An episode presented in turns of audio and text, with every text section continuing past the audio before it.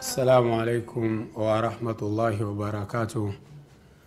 إن الحمد لله نحمده ونستعينه ونستغفره ونعوذ بالله من شرور أنفسنا ومن سيئات أعمالنا.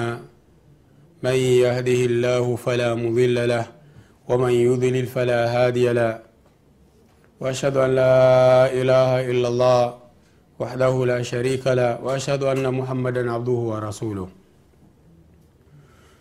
يا أيها الذين آمنوا اتقوا الله حق تقاته ولا تموتن إلا وأنتم مسلمون. يا أيها الناس اتقوا ربكم الذي خلقكم من نفس واحدة وخلق منها زوجها وبث منهما رجالا كثيرا ونساء. واتقوا الله الذي تساءلون به والأرحام. إن الله كان عليكم رقيبا. يا أيها الذين آمنوا اتقوا الله وقولوا قولا سديدا. يصلح لكم أعمالكم ويغفر لكم ذنوبكم.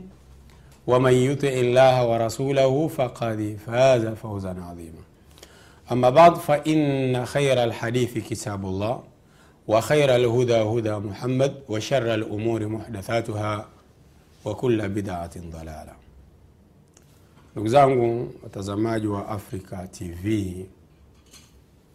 umefika wakti wa kuziangalia ahadith katika bulughu lmaram na insha allah na kwa taufiki ya allah tabaraka wa taala, leo tunaiangalia hadithi ya ishirini na moja.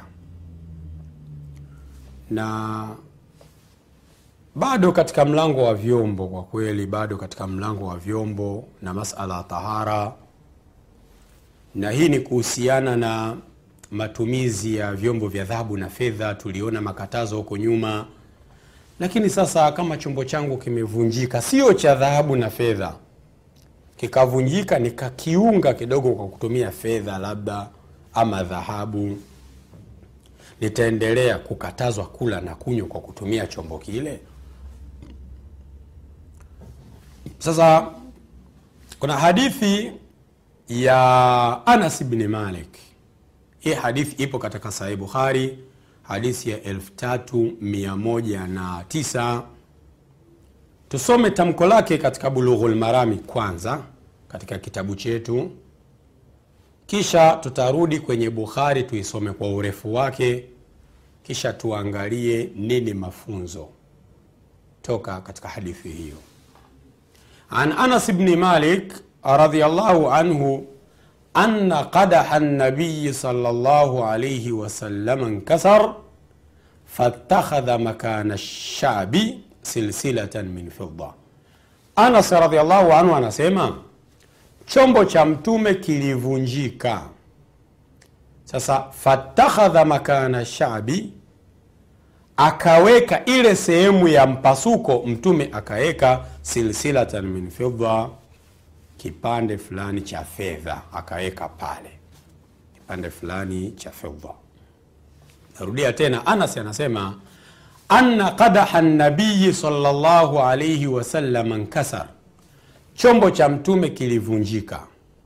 Fatakhadha makana shabi, akaweka sehemu ile ya mpasuko akaweka silsilatan min fidda, kiasi fulani pale cha madini ya fedha akaunganishia pale. Ni hadithi ya Imam Bukhari. Hadithi kwa urefu wake, anasema Asim Aa, hii ni baadhi ya riwayati kidogo. Asim anasema raaitu lqadaha, mimi nimekiona hicho chombo cha mtume kilichopasuka akaungia kwa madini ya fedha. Washaribtu fihi, na lishawahi kukitumia kunywea baadhi ya vitu vya halali. Sa riwaya nyingine, ana asimi lahwali qal, Asimi anasema raaitu qadaha nabiyi sallallahu alaihi wasallam inda Anas ibn Malik, nimeona chombo cha mtume kwa Anas. Taban, mtume alikuwa na baraka mpaka kwenye mwili wake nguo zake masahaba walikuwa wanataka wanazitaka wanazipenda ili wapate baraka.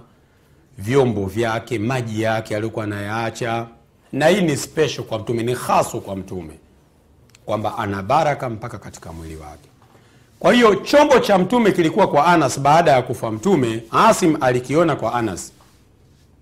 Anasema wakana kad insadaa kilikuwa kimepasuka fasalsalahu bifidda. Mtume ikawa amekiunga kwa fidda. Qal wa huwa qadahun jayidun aridhu min nuvar ni chombo safi kabisa kimetengenezwa kwa mbao safi.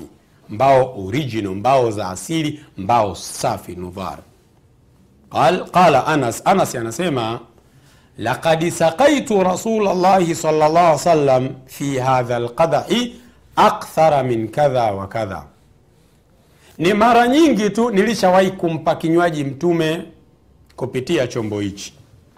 Nilishampa kinywaji mtume kupitia chombo hichi mara nyingi tu. Nilishamnywesha vitu kadhaa kadhaa labda maji labda kadha vitu vingi. Qal waqala ibnu sirin ibnu sirini anasema hii yote katika bukhari innahu kana fihi halqa min hadidin. Kulikuwa kuna chuma kiasi fulani cha chuma. Faarada anas an yajala makanaha halqa min dhahabin au fidda. Anas akataka sehemu ile yenye chuma kidogo aeke kiasi fulani cha dhahabu au fedha.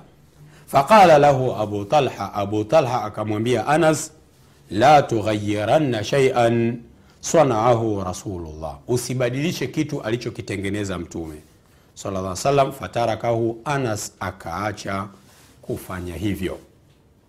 Hii ni riwaya ya bukhari hadithi ya 5638 tayib katika riwaya ya imam ahmad ibni hambal kutoka kwa asim raaitu inda anas qadaha nabii niliona kwa anas chombo cha mtume saa salam fihi dhabatun min fidda kuna dhaba kimeungwa sehemu fulani kuna muungo ambao kimeungwa kutokana na madini ya fedha. Katika riwaya ya alimamu albaihaqi sahibu sunan wa sahibu shuabu liman alimamu lbaihaqi riwaya yake inasema insadaa kilipasuka hicho chombo fajuilat makana shabi silsilatun min fidda. Fajaaltu makana shabi silsilatan min fidda. Anas anasema sehemu ya mpasuko nikaeka kiasi fulani cha fedha. Kwa hiyo riwaya hiyo inaonyesha kama anas ndiye aliyefanya hivyo. Hizi riwaya za imam ahmad na imam baihaqi amezitaja ibn hajari katika fathul bari katika riwaya ya imam muslim katika kutoka kwa anas pia anas anasema katika hadithi hii laqad sakaitu rasulllah saa biqadahi hadha. Niliwahi kumnywesha mtume kwa kutumia chombo hichi tunachokizungumzia asharaba kulau, vinywaji vyote. Ni vya halali vile ambavyo vinaweza kutumika. Niliwahi kumnywesha mtume vinywaji vyote vile vya halali al asal ameshawahi kunywa asali kwa kutumia chombo hicho. Wanabidh na nabidh. Nabidh ni kama juisi. Tende unazitia katika maji alafu yale maji ambayo yametokana na tende kukaa muda mrefu unakunywa ndo nabidh sio pombe. Kwao ni kama juisi ya tende hivi. Walma pia maji yamenywea chombo hichi. Wallabana pia maziwa. Naam kwa hiyo hii ndiyo hadithi ambayo leo ni maudhuu yetu kujaribu kuangalia mafunzo gani tunaweza kuyapata kutoka katika hadithi hiyo. Sa upande wa usahihi darajatu lhadith hatuna haja ya kurefusha maneno. Falhadithu fi sahihi lbukhari wa muslim wa musnad alimami ahmad. Hadithi haina neno. Tuje katika alabhathu larabia uchambuzi wa lugha kidogo. Qadah. Qadaha ni nini? Qadah inaun ni chombo yushrabu bihi lmau. Hutumika kunywea maji. Wana na vinywaji vingine? Ndo qadah. Na vikiwa vingi vinaitwa aqdah. Yani qadahun chombo kimoja. Vikiwa vingi jamu yake aqdah faal afaal qadah aqdah na sherehe hiyo ni kwa mujibu wa taudhihu lahkam ya shekhe albasam ashab ashab ni katika subulu salam anasema neno shab lafdhun mushtarak. Ni neno shirikishi lina maana nyingi. Lafdhun mushtarakun baina maanin lina maana nyingi lakini makusudio katika hadithi assadau washaku ni mpasuko. Aliposema mtume akaweka sehemu ya shab kiasi cha fedha kwa maana sehemu ya mpasuko. Akaweka kipande silsilatan min kipande cha fidha pia ashabu katika fathul bari huwa sadau ni mpasuko fulani. Ama neno asilsila asilsila asilsila maturubatu bihi lashyau asilsila ni kitu ambacho kinatumika kufungia vitu vingine.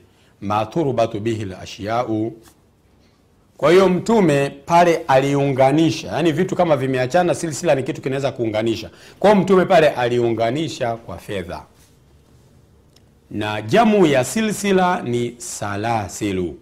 Jamu yake ni salasilu na hiyo faida pia kwa mujibu wa taudhihu al ahkami uh, nini tunajifunza katika hiyo hadithi? Hiyo hadithi si tunapata mafunzo gani?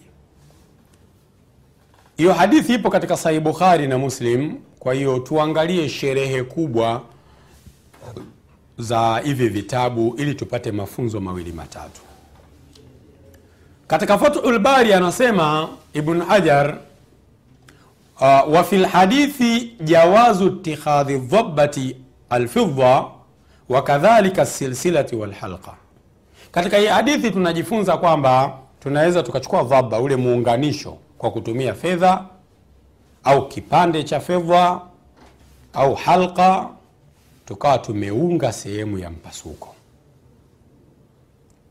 Sasa kuna baadhi ya wanachuoni wameziwia kwa mfano imam malik na laith. Kuna wengine wamesema makuruhu kama imam shafi. Lakini mtume amefanya hivyo. Wa khairu lhadi hadiyu muhammad. Mwongozo bora ni mwongozo wa mtume muhammad salllahu alaihi wasalama twende mapumziko tukirudi inshallah tutaendelea kudondoa faida toka katika hadithi hiyo barakallahu fikum